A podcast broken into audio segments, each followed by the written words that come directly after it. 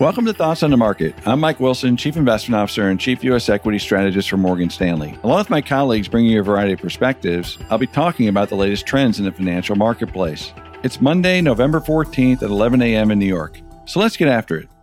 Last year's fire and ice narrative worked so well, we decided to dust off another Robert Frost jewel to describe this year's outlook with The Road Not Taken. As described by many literary experts and Frost himself, the poem presents the dilemma we all face in life that different choices lead to different outcomes. And while the road taken can be a good one, these choices create doubt and even remorse about the road not taken. For the year ahead, we think investors will need to be more tactical with their views on the economy, policy, earnings, and valuation. This is because we are closer to the end of the cycle at this point, and that means the trends in these key variables can zig and zag before the final path is clear. In other words, while flexibility is always important to successful investing, it's critical now. In contrast, the setup was so poor a year ago that the trends in all of the variables mentioned above were headed lower in our view. Therefore, the right choice or strategy was about managing or profiting from the new downtrend. After all, Fire and Ice, the poem, is not a debate about the destination, it's about the path to that destination. In the case of our bear market call, it was a combination of both fire and ice, inflation and slowing growth, a bad combination for stocks.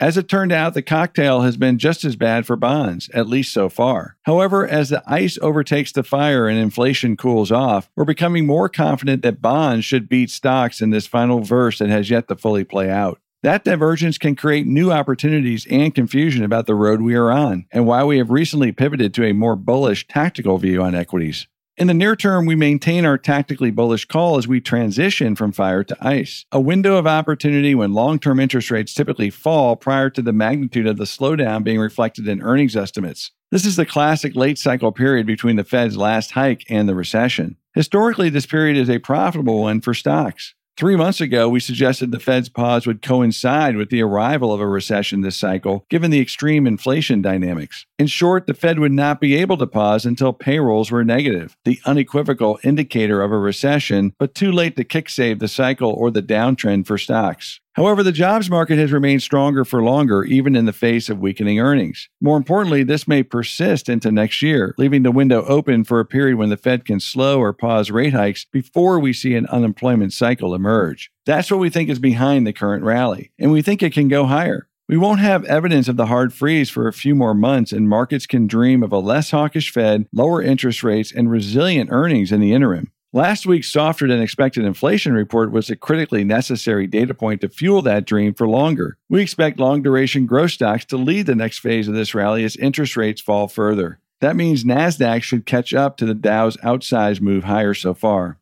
Unfortunately, we have more confidence today than we did a few months ago in our well below consensus earnings forecast for next year, and that means the bear market will likely resume once this rally is finished. Bottom line, the path forward is much more uncertain than a year ago and likely to bring several twists and periods of remorse for investors wishing they had traded it differently. If one were to take our 12-month S&P 500 bear, base, and bull targets of 3500, 3900, and 4200 at face value, they might say it looks like we are expecting a generally boring year. However, nothing could be further from the truth. In fact, we would argue the past 12 months have been boring because the bear market was so likely, we simply set our defensive strategy and stayed with it. That strategy has worked well all year, even during this recent rally. But that kind of strategy won't work over the next 12 months in our view. Instead, investment success will require one to turn over the portfolio more frequently as we finish one cycle and begin another. Thanks for listening. If you enjoy Thoughts on the Market, please take a moment to rate and review us on the Apple Podcast app. It helps more people to find the show. The preceding content is informational only and based on information available when created. It is not an offer or solicitation, nor is it tax or legal advice. It does not consider your financial circumstances and objectives and may not be suitable for you.